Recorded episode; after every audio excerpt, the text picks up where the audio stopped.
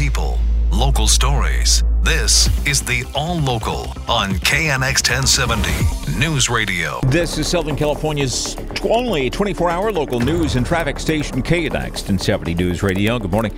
I'm Rob Archer in for Chris Sedens. Our top local story a vaccine mandate could be coming to a school near you. More school districts in LA County are considering mandates for students. One of the districts looking at requiring students to get their COVID shots is the Beverly Hills School District. Health officials say if all eligible students students receive the vaccine, it would dramatically reduce the spread of the coronavirus on campuses and in after school activities. One parent in Beverly Hills, though, tells me, no way, no shots. It's absolutely wrong. I disagree with it. They cannot, the government cannot make you put a vaccine in their in your body that does not have any long-term data. She was already irate over a quarantine policy here. They're sending 12 kids home for every one child. 12 kids are being sent sent home for contact tracing, even though they test negative, and they are not getting any type of education. Meantime, the Beverly Hills District and about a dozen others in LA County are considering the vaccine mandate. John Baird, KNX 1070 News Radio. A new state poll finds majority backing for vaccine requirements to go into stores, restaurants, and other businesses. 61% of those questioned by the Public Policy Institute of California support the extra restrictions. Survey director Mark Baldassare tells KNX there's a big political split on the issue. 83% of Democrats said that they favored the vaccine mandate, and 69% of Republicans said that they were opposed to it. LA County leaders decided this week to hold off for now on introducing a mandate for businesses after hearing that COVID cases may be leveling off. State Democrats working on a new bill that would protect California employers who require employees to get vaccinated or undergo weekly COVID testing. A draft of the bill is circulating among lawmakers. According to the Sacramento Bee, it aims to deter lawsuits from people seek to file uh, discrimination claims against businesses with vaccine rules. The bill is not finalized yet, and nor has it been introduced, but it's already getting support from the state's most powerful business lobbyists. Medical experts are raising concern about a new strain of the coronavirus. C12 has been detected primarily in South Africa, and although it's in more than seven other countries, it hasn't even gotten a Greek letter. That very fact means that people are kind of watching it at the corner of their eyes. We don't know where it's going to go. That's UC San Francisco infectious disease expert Dr. Peter Chin-Hong, who says the fear is that the C12 strain or a variant like it may be both very transmissible and more resistant to vaccines. Now, already, the World Health Organization is investigating the Mu variant, which was first found in Colombia and may have the potential to evade immunity provided by vaccines or any previous infections.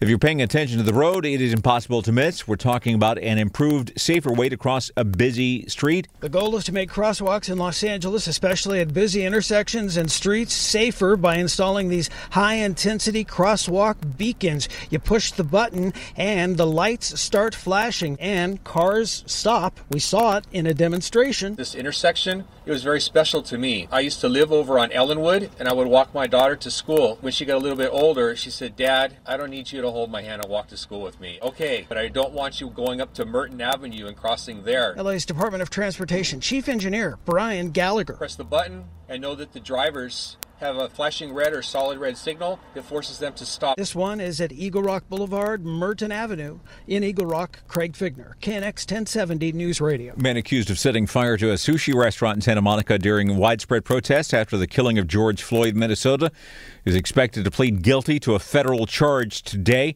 allegedly used a homemade device to start a fire to the Saki house at the corner of Santa Monica Boulevard and 4th Street in May, causing substantial damage. He also faces multiple looting and commercial burglary charges related to the incident from LA County. Firefighters say calmer winds are giving them a chance to slow down that massive Caldor fire and stop the flames from reaching South Lake Tahoe and other top tourist spots. A big focus today will be keeping the fire out of ski resorts. Cal Fire's Kevin Brown says it's been a tricky and tough fight. This is one of those areas. It's mirror ridge, but uh, the pass between these ridgeways creates this perfect funnel that drives that, that, that wind through and then therefore drives that fire through. He says ski runs in open areas could serve as fire breaks if the fire moves quickly again today. President Biden has approved an emergency declaration for California, ordering FEMA to provide any necessary resources. The Caldor fire has burned more than 200,000 acres and has burned down at least 700 homes and other buildings. Thousands of people in South Lake Tahoe and surrounding areas have evacuated, but evacuation orders have been lifted for areas near where the fire already burned just after it had started last month. A lawsuit has been filed against the Coast Guard that blames the agency for the deadly Conception diving boat fire. It happened back 2019 in ocean water near the Channel Islands. 34 people died after getting trapped in the lower levels of the vessel when flames broke out while they were sleeping. Families of the victims accused the Coast Guard of failing to enforce regulations and allowing the vessel to operate with substandard electrical and safety systems. The captain of the diving boat is already facing 34 counts of manslaughter. The KNX All Local is updated multiple times a day. But for the latest news and traffic, listen to KNX anytime on Alexa by saying, Hey Alexa, play KNX 1070. You can also listen on KNX1070.com or the Audacy app available on Android, Apple, or wherever you download your apps.